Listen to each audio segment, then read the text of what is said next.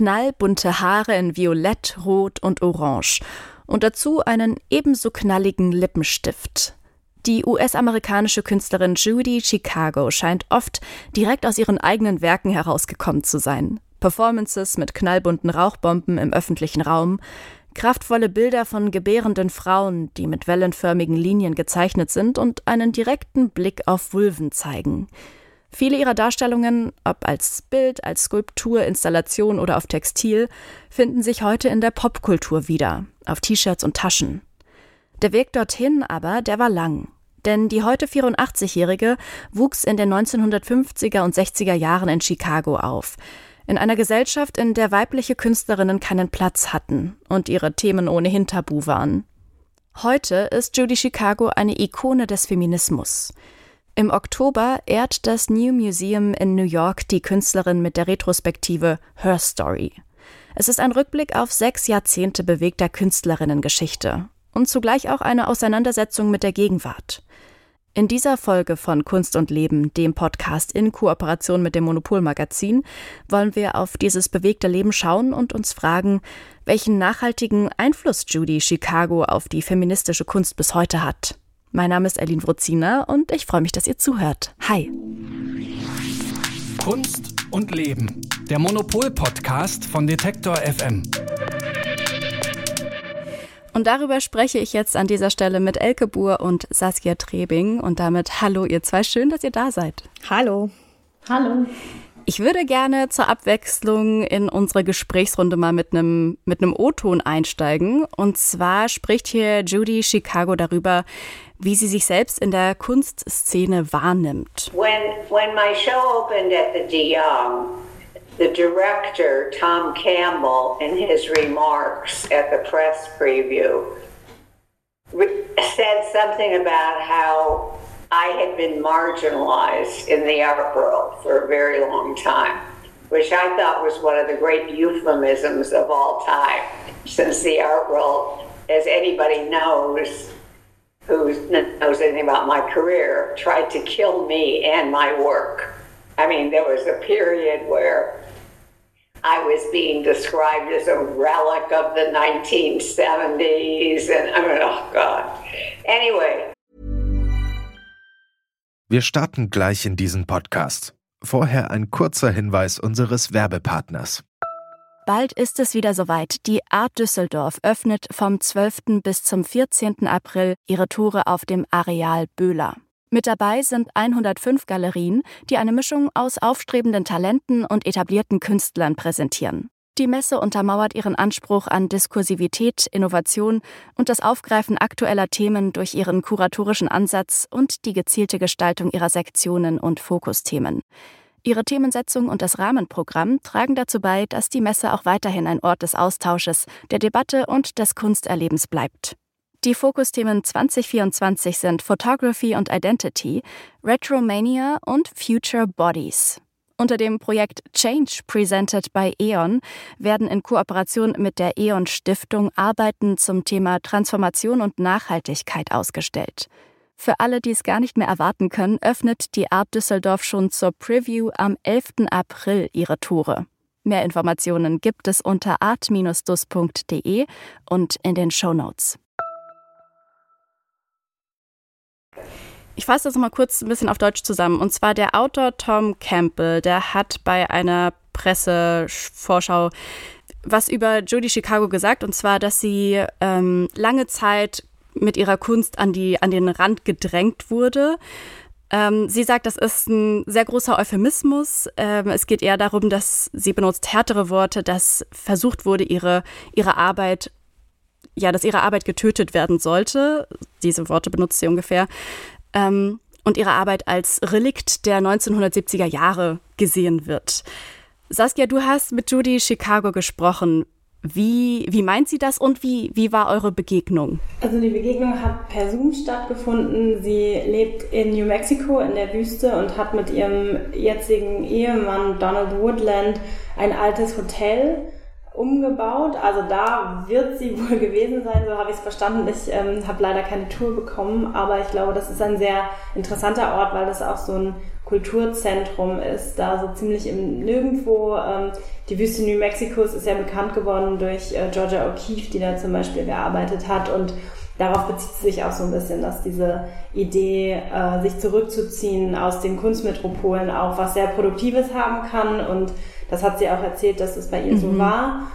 Und dieses Zitat, was wir gerade gehört haben, ich glaube, dass Judy Chicago so einen gewissen Widerspruch in sich birgt, weil wir sie ja jetzt sprechen zu einer Zeit, wo sie eigentlich sehr bekannt ist und inzwischen auch sehr anerkannt, aber man merkt ihr einfach sehr stark an, dass sie Jahrzehnte der Anfeindungen und des Nicht-Ernstnehmens hinter sich hat, und ich glaube, darauf bezieht sich auch das Zitat, dass sie eben gesagt hat, so, sie hat eigentlich lange versucht zu sein wie die Männer und sich anzupassen, und in dem Moment, wo sie aber was anderes wollte, wo sie ihr Frau sein, wo sie Feminismus in die Kunst integriert hat, da hat der Kunstbetrieb eben alles getan, um ihr Steine in den Weg zu legen. Das ist natürlich eine sehr drastische Wortwahl, sie ist auch eine sehr expressive Person, deswegen kann man das, glaube ich, nicht ganz wörtlich nehmen, aber eine Anekdote, die sie mir erzählt hat, war, dass sie mit Richard Serra, dem minimalistischen Bildhauer, auch relativ gut bekannt war, und sie hat ihm mal gesagt, dass eine Ausstellung von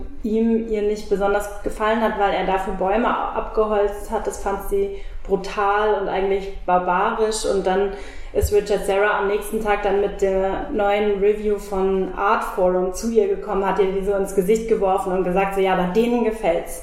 Also es ist, glaube ich, eine Anspielung darauf, dass auf ihre Meinung oder auf die Meinung von Künstlerinnen einfach sehr lange überhaupt kein Wert gelegt wurde und es jetzt eben so ist, dass sich Institutionen mit diesen feministischen Positionen schmücken. Ich finde das ja sehr typisch eigentlich bei Judy Chicago, also auch die, wie du das beschrieben hast, Saskia, also auch dieser Versuch, erstmal einfach nur Kunst zu machen. Das ist ja auch so ein Ding, was ja Künstlerinnen heute auch oft immer noch haben, dass sie sagen, ey, ich will aber doch einfach nur Kunst machen, und dann irgendwie merken, es funktioniert irgendwie nicht. Man wird immer wieder auf sein Geschlecht zurückgeworfen. Und dann ist aber Judy Chicago natürlich wie wenige andere in die Offensive gegangen. Also es gibt ja ganz viele Beispiele also von Künstlerinnen, die wirklich erst spät dann richtig Karriere gemacht haben. Und sie war ja eigentlich früh auch schon relativ anerkannt. Also wenn man zum Beispiel mit Louise Bourgeois vergleicht oder so, die ja früh eigentlich noch weniger veröffentlicht wurde oder gezeigt wurde. Und Judy Chicago ist dafür ja aber heute, also ja, sie ist irgendwie bekannt, aber ich finde sie ja immer noch so ein bisschen lustig. Also ich finde immer noch, dass sie ganz schön quer, also dass sie auf eine Weise immer noch so ein bisschen quer steht zum Betrieb, und ich glaube, das ist auch einfach so ihr Typ, ihr Charakter. Also das macht sie auch zu so einer total spannenden Persönlichkeit. Gehen wir mal direkt in die Zeit nochmal rein, die ihr gerade auch schon angesprochen habt. Ja, an so einen entscheidenden Wendepunkt, den es in Judy Chicagos Leben gab. So I'm in my studio creating in the first decade of my practice. I'm not thinking, oh, I'm a woman. I'm thinking I'm an artist. But as soon as I walked out the door, I was treated, guess what? Like a woman. Like a cunt. And after 10 years, I decided I had to stop ignoring it. I had to confront it and try and understand if any women artists before me had encountered what I was encountering. And thus, I started on my discovery of our cultural heritage. And there was no going back. Also genau das, was Elke gerade auch schon so ein bisschen gesagt hat. Sie hat eigentlich, als sie im Atelier war, künstlerisch tätig war, gedacht, naja, ich bin halt Künstlerin, und dann irgendwann, so beschreibt sie es jetzt ganz als Szene, sie geht aus der Tür und wird halt, ja, als Frau behandelt und benutzt hier noch einen sehr starken Kraftausdruck. Und da hat sie gemerkt, hey, nach 10 Jahren, ich muss irgendwie was ändern. Ich möchte das auch nicht mehr ignorieren. Ich möchte mich damit auseinandersetzen und frage mich auch, ob es andere Künstlerinnen gibt, die ähnliche Erfahrungen gemacht haben. Und dann sagt sie, und so begann die Entdeckung unseres kulturellen Erbes und es gab kein Zurück mehr. Was war denn da genau passiert? Ich glaube, man kann es einmal persönlich vielleicht formulieren oder auch an der Arbeit festmachen. Also sie sagt ja eben, dass sie sagt, sie will gar nicht mehr so sein wie die der Boys Club der Kunstgeschichte, und das sieht man auch an den frühen Arbeiten, da hat sie eigentlich sich sehr stark am Minimalismus orientiert. Sie war zum Beispiel auch Teil der Ausstellung Primary Structures im Jüdischen Museum in New York, die so als erste Überblicksausstellung der Kunstrichtung des Minimalismus galt, aber daran erinnert sich eigentlich keiner mehr, weil daraus eben vor allem männliche Künstler wie Donald Judd oder auch Richard Serra als die großen Stars hervorgegangen sind. Und dann irgendwann hat sie eben aufgehört, diese Sachen zu machen, die mehr oder weniger im Trend waren oder anerkannt waren oder gerade eben von ihren männlichen Kollegen so protegiert wurden, sondern sie hat gesagt, sie will eine eigene Sprache finden. Und dann hat sie eben auch angefangen zu recherchieren, welche Vorbilder gibt es eigentlich für gleichzeitiges Kunstschaffen und aber auch nicht zu versuchen zu verstecken oder zu verleugnen, dass man eine weibliche Künstlerin ist. Und das ist eben so eine lebenslange Recherche, die bei Judith Chicago eben wichtig ist, dass sie immer versucht hat, wer war denn vorher da? Also sie sagt selber, dass sie ohne weibliche Vorbilder in der Kunstausbildung aufgewachsen ist. Es war ja natürlich schon ein Fortschritt, dass Frauen dann an die Kunstakademien konnten. Also sie hat ja auch studiert, ja, mit eben anderen Künstlerinnen zusammen und auch mit männlichen Kollegen. Das ging also schon. Das ist ja auch keine Selbstverständlichkeit. Aber man hat eben immer einen männlichen Kanon gelernt. Und das ist eigentlich so eine Lebensaufgabe von Judith Chicago, dass sie immer gesagt hat, es gibt eigentlich einen anderen Kanon. Und das ist so eine Erzählung, die kommt uns heute schon ein bisschen bekannt vor, weil das jetzt eben auch sehr stark vorangetrieben wurde in den letzten Jahren. Aber sie war eben auch eine der ersten, die feministische Studiengänge angeboten hat, unter anderem in CalArts bei dieser renommierten Kunstschule, und auch gesagt hat, sie will das eben anders lernen, sie will es anders lernen, sie will es anders leben auch. Why have there been no great women artists? Fragte Linda Nochlin bereits in den 1970er Jahren in ihrem gleichnamigen Essay, der für viele KünstlerInnen inklusive Judy Chicago ja ein Ausgangspunkt, ein Anstoß und auch Inspiration für mehr Gleichberechtigung innerhalb der Kunstszene war, dafür zu kämpfen. Auch in der Folge vom vorigen Jahr, da habe ich mit Silke auch über Katie Hessel gesprochen, fällt mir gerade ein. Da war auch dieser Essay ein Ausgangspunkt für Katie Hessel, um sich mit der Kunstgeschichte ohne Männer zu befassen.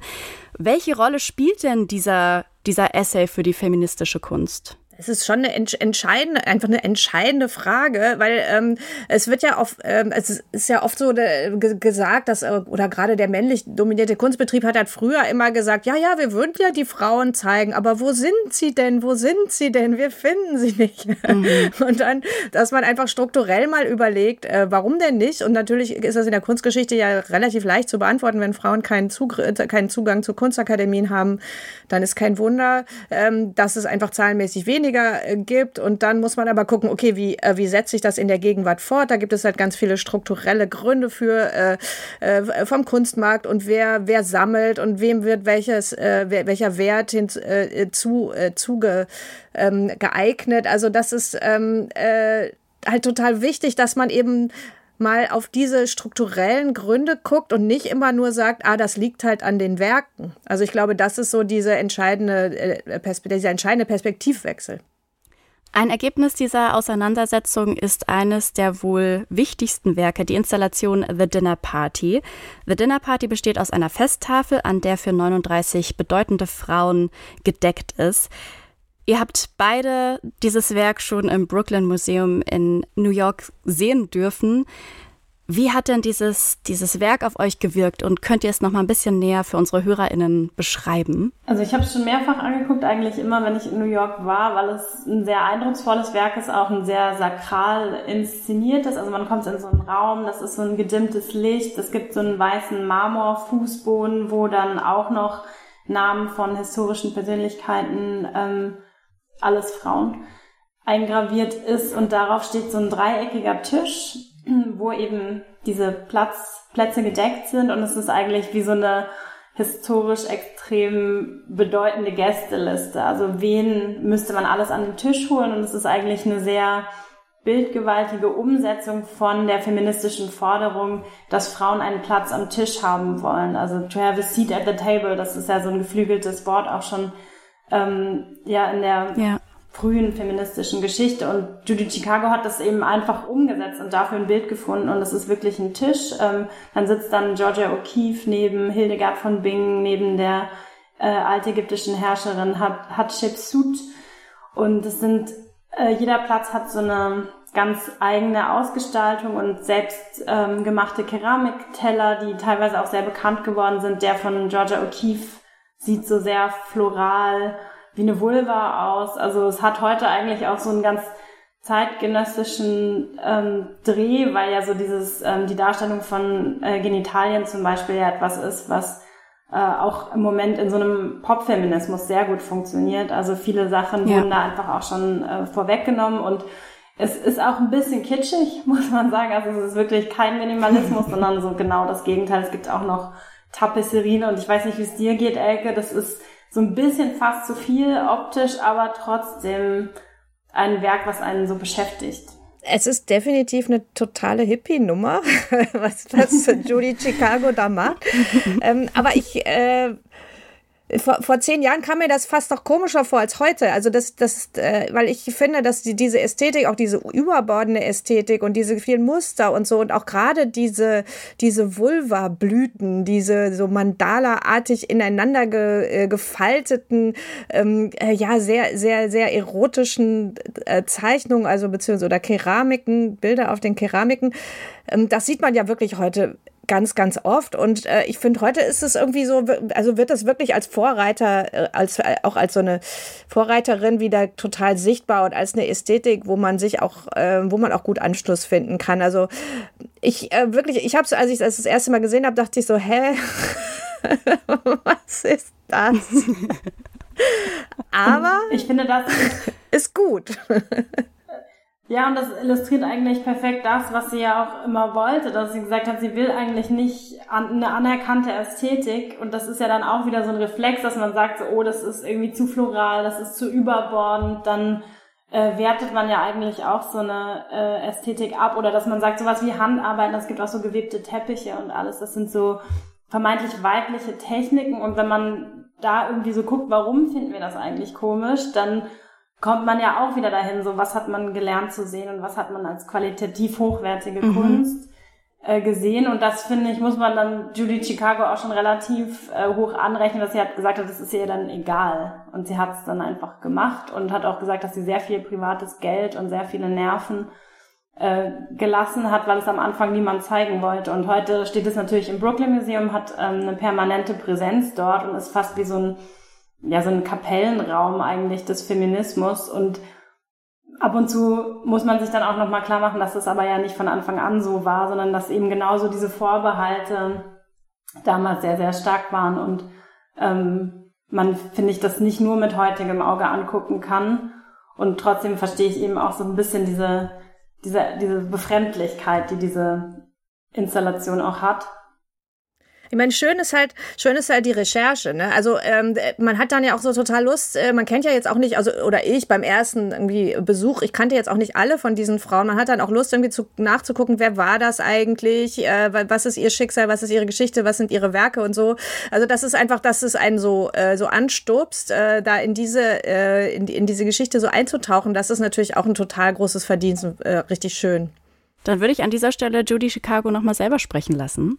Starting in 1968, when I started my self-guided study tour of women's history that eventually produced the dinner party among one body of work, I discovered a whole alternative cultural paradigm to the patriarchal paradigm that is called art history. And what Massimiliano is doing is showing that alternative paradigm. And by doing that, people will begin to understand my work in a whole new way. One of the things that patriarchal art history has tried to do recently because of the pressure from women and artists of color is to add women and artists of color, non-binary artists, around the periphery of this monolithic patriarchal art history. which has been passed off as universal. It's not, and it's not the only cultural or artistic paradigm that exists, but it has been erased, dismissed, marginalized like me. Der Massimiliano, den sie da erwähnt in dem Zitat, ist übrigens Massimiliano Gioni. Das ist der Direktor des New Museum in New York, wo sie jetzt auch eine große Ausstellung hat im Oktober. Und dass sie das jetzt so nebenbei droppt, dass sie mit Massimiliano Gioni plant, ist natürlich auch so eine vielleicht späte Genugtuung, dass sie jetzt eben doch in die großen Häuser gekommen ist. Genau, sie hat in New York im New Museum eine Retrospektive, die heißt Her Story, die wohl größte Ausstellung ihrer ganzen Laufbahn bisher. Auf ganzen 3 Etagen werden da Werke aus 6 Jahrzehnten gezeigt. Dabei sind die, wie Saskia schon angesprochen hat, die frühen minimalistischen Werke der 60er Jahre, dabei die feministischen Werke der 70er Jahre und auch narrative Werke. So etwa auch Teile aus ihrer Werkserie Holocaust Project, an dem sie 1985 bis 1993 gemeinsam mit ihrem Mann Donald Woodman gearbeitet hat. Was ist denn das für ein Projekt und wie haben Sie sich da mit dem Holocaust auseinandergesetzt? Das war für mich auch eine Entdeckung. Jetzt in der Recherche zu dem Text, den ich auch zu Judy Chicago geschrieben habe, weil das ein Projekt ist, was man jetzt nicht so kennt. Und Judy Chicago heißt ja nicht Judy Chicago, das ist ein selbstgewählter Künstlername, den sie sich am Anfang ihrer Karriere gegeben hat. Wegen ihres Chicagoer Akzents wurde sie wohl immer mit aufgezogen.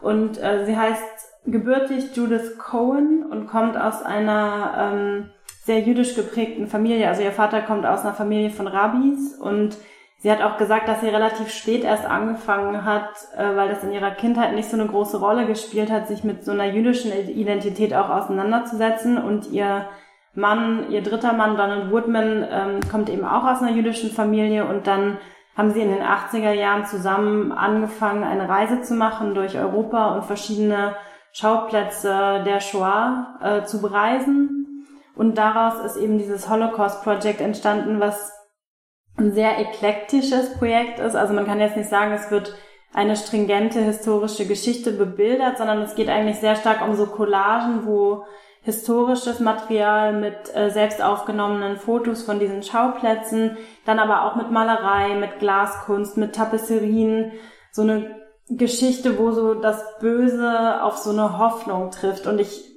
bin irgendwie auch immer noch total unsicher mit diesem Projekt, weil das teilweise sehr allgemein bleibt. Also es ist so ein bisschen so diese Universalität des Bösen. Also es kommt dann auch noch die Mondlandung vor, es kommt die brutale Ausrottung der indigenen Bevölkerung in den USA kommt vor, es kommt die Atombombe vor und dann eben auch der Holocaust, als seien das alles so die Kulmination von menschlichem Bösen. Und die Figuren sind auch relativ abstrakt. Das ist teilweise sehr bunt und fast so ein bisschen so wimmelbildartig.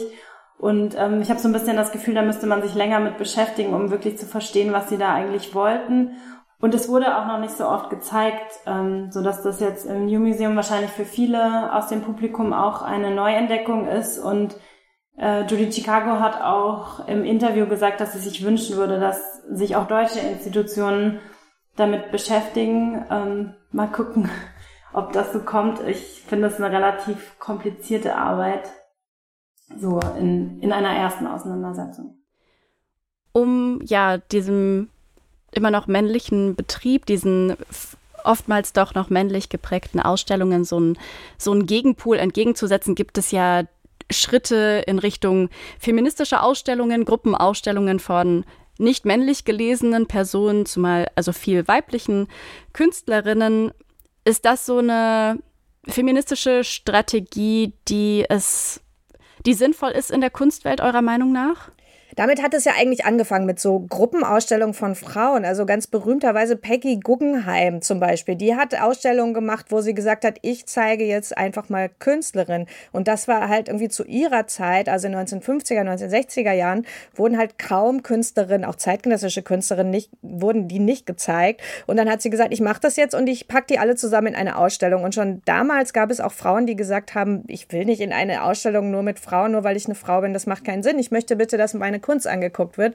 Und ich glaube, dieser Zwiespalt ist immer noch da. Es hat seitdem ganz, ganz viele Ausstellungen gegeben, auch in den 70er Jahren in der Frauenbewegung. Es gibt immer noch Frauen, zum Beispiel Frauenausstellungen über feministische Kunst und so weiter.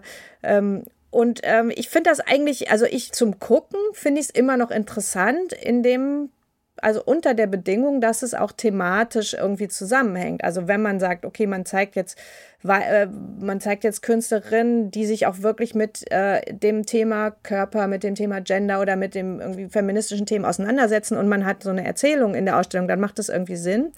Wenn man sie einfach nur zusammenstellt, weil sie Frauen sind, ich glaube, das macht man heute auch eigentlich nicht mehr, es sei denn wiederum, um die Frage zu stellen, macht das eigentlich Sinn? Und da Saskia, kannst du vielleicht was zu sagen, weil in dieser Judy Chicago-Ausstellung macht der Massimiliano Gioni jetzt eigentlich genau das, also er bringt halt die weiblichen Vorbilder noch zusätzlich rein. Es gibt in der Judy Chicago-Retrospektive mehr oder weniger die Ausstellung in der Ausstellung und die heißt The City of Ladies, also vielleicht auch wieder so dieser Dinnerparty-Gedanke, man bringt alle zusammen und da kommen eben auch wieder Werke zusammen von zum Beispiel Georgia O'Keeffe oder Leonora Carrington oder Meret Oppenheim und vielen anderen KünstlerInnen, die inzwischen ja auch relativ bekannt sind. Also man erzählt damit jetzt so ganz eine neue Geschichte nicht mehr, aber bei Judy Chicago hat es natürlich insofern eine Berechtigung, dass ihr das immer wichtig war, dass auch das Kollaborative bei ihr im Vordergrund stand und dass sie eben diese Recherchen auch gemacht hat. Und ich habe sie das aber auch gefragt in dem Interview, weil man kann sich so schwer vorstellen, dass wenn jetzt ein männlicher Künstler mit Mitte 80 die große Retrospektive hat und dann muss er diese Retrospektive noch mit 80 anderen fantastischen männlichen Künstlern teilen, das ist einfach eine total absurde Vorstellung. Und wenn man eben denkt so, okay, wir wollen eigentlich die Arbeit von diesen Künstlerinnen auch sichtbar machen, dann warum müssen es dann 80 sein und warum müssen die dann wieder den Platz teilen, weil sie eben Frauen sind? Und ich glaube, Judy Chicago sieht das aber ganz stark als Statement eben für diese alternative Kunstgeschichte an. Und sie hat auch erzählt, dass Georgia O'Keeffe ihr mal abgesagt hat, weil sie ein Buch machen wollte über Female Artists. Und sie hat gesagt, sie will in keinem Buch sein, wo nur Frauen drin sind. Und jetzt hat sie so die Genugtuung, jetzt kann sie das Werk doch in ihre Ausstellung holen. Und sie hat auch wörtlich gesagt im Interview so, sie möchte, dass diese alternative Geschichte erzählt wird, weil die Geschichte der Männer, die kennen wir jetzt alle und natürlich muss Richard Serra keine Retrospektive mit 80 Männern haben, weil wir kennen diese Geschichte alle und ihr ist es fast so ein bisschen egal, ob die Künstlerinnen selber das für sich reklamieren möchten, diese Geschichte, aber sie möchte sie gerne erzählen und da ist sie wahrscheinlich auch einfach Kind ihrer Herkunft und ihrer Zeit, dass es eben nicht die Selbstverständlichkeit hat. Und dass wir eben heute fragen, ist es denn cool, wenn Frauen, nur weil sie Frauen sind, zusammen ausgestellt werden? Oder das gleiche Phänomen gibt es ja auch bei anderen marginalisierten Gruppen. Zum Beispiel, man sagt, man zeigt indigene Kunst oder man zeigt queere KünstlerInnen oder People of Color, nicht weiße KünstlerInnen, müssen die dann immer für ihre ganze Gruppe sprechen. Und dann ist man prinzipiell vielleicht schon dann eben ein Stück weiter, wo man sagen kann, okay, was vereint denn die Kunst und nicht unbedingt nur die Identität, aber ich glaube, man kann das nicht komplett voneinander trennen und bei Judy Chicago würde ich sagen, gibt es einfach einen Grund aus ihrer Arbeit heraus, warum man das jetzt so macht. Ich finde, es ist aber kein Patentrezept jetzt überall geschlechtergetrennte Ausstellungen weiterhin zu machen. Und vielleicht noch ein Punkt, den ich interessant finde, ist, dass man ja eben viel von Vorbildern spricht und dann aber jetzt zum Beispiel in dieser Ausstellung jetzt auch wieder so tut, als hätte Judy Chicago sich nur mit weiblichen Künstlerinnen beschäftigt. Und das stimmt ja einfach nicht. Also wie gesagt, sind das ja alles Künstlerinnen einer Generation, die vor allem von Männern gelernt haben. Und diese Art von Vorbildern auch zu reflektieren und dann aber zu sehen, was haben denn die Künstlerinnen daraus gemacht, was ist vielleicht auch was anderes oder wie resoniert das vielleicht nochmal anders, wie hat sich das entwickelt. Das ist, finde ich, auch eine Art von Kunstgeschichte, die man damit ja verneint, wenn man sagt, so nee, wir beziehen uns jetzt nur auf die Künstlerinnen, weil es einfach historisch nicht stimmt. Und ja auch irgendwie, ja, so eine, diese Trennung zwischen, es gibt sowas wie weibliche Kunst, irgendwie sowas Essentialistisches hat. Und das stört mich manchmal, aber vielleicht ist es auch ein sehr gutes Zeichen, dass es mich jetzt stören kann, weil es einfach auch genug Reibungsfläche gibt, um darüber nachzudenken. Ich glaube auf jeden Fall, dass das ein Punkt ist, marginalisierte Gruppen in der Kunst. Da könnten wir noch Stunden drüber reden. Kommen wir aber jetzt am Ende des Podcasts nochmal zu einem jüngeren Kunstprojekt von Judy Chicago. Sie fragt, what if women ruled the world? Was wäre, wenn Frauen die Welt beherrschen würden? Es ist eine Zusammenarbeit mit dem Modehaus Dior und der russischen Künstlerin und Aktivistin Nadja Tolokonikova von den Pussy Riots.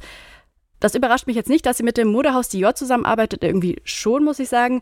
Was verbirgt sich denn hinter dieser Arbeit? Das ist eigentlich eine Weiterführung von einer Modenschau, die es 2021, glaube ich, in Paris gab. Da hat Judy Chicago die Ausstattung gemacht für eine Dior-Modenschau, was dann dieser Zirkelschluss ja auch wieder ist, von wegen so, man kann den Feminismus dann doch auch ganz gut mit Luxus und mit Konsumkultur zusammendenken, und da hatte sie eben diese riesigen Banner gemacht, what if women ruled the world, und da blieb die Frage. Und was dann danach passiert ist, ist, dass sie versucht hat, eben zusammen mit verschiedenen PartnerInnen so eine riesige Online-Kampagne zu starten, wo Menschen, prominent oder nicht, diese Frage beantworten könnten. Also so, gäbe es dann noch Kriege, ginge es der Umwelt besser?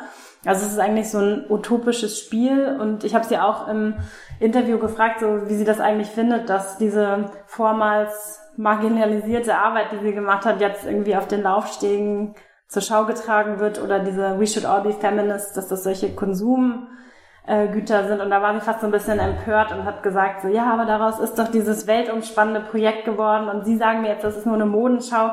Also da wurde ganz deutlich, dass sie da keinen Widerspruch sieht, und Dior ist dann auch der Hauptsponsor der New Yorker Ausstellung, so dass sich dann auch wieder der Kreis schließt von marginalisierter Position zu perfekt glamourös vermarktbarer Kunst. Und ich glaube aber, wie gesagt, im Werk von Judy Chicago findet sich immer beides, und ich findet sie nicht schlimm.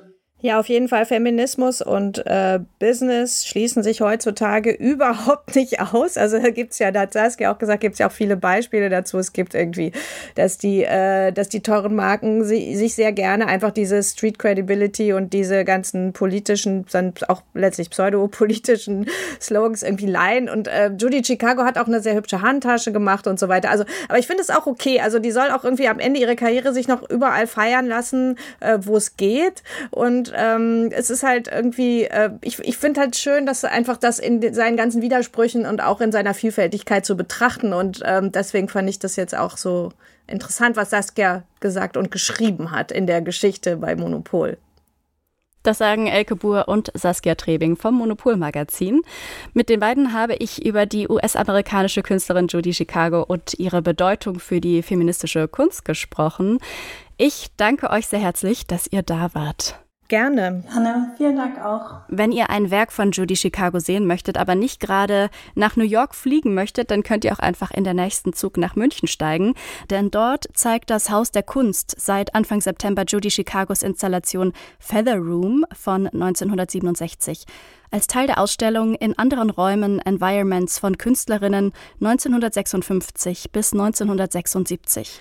Die Informationen hierzu findet ihr natürlich auch nochmal auf unserer Website detektor.fm, und dort findet ihr auch alle anderen Folgen von Kunst und Leben, dem Podcast in Kooperation mit dem Monopol-Magazin. Scrollt euch da einfach mal ein bisschen durch die Seite.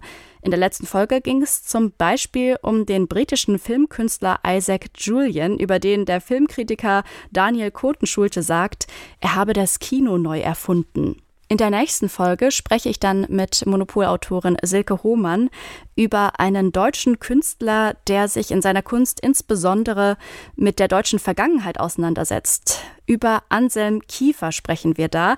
Und wenn ihr das nicht verpassen wollt, dann folgt uns doch gerne im Podcatcher eures Vertrauens. Ich bedanke mich an dieser Stelle ganz herzlich bei meiner Kollegin Sarah Marie Plikat. Die hatte nämlich die Redaktion für diese Folge. Mein Name ist Eileen Wrozina. Ich bedanke mich bei euch fürs Zuhören und sage Tschüss und bis zum nächsten Mal. Kunst und Leben, der Monopol-Podcast von Detektor FM.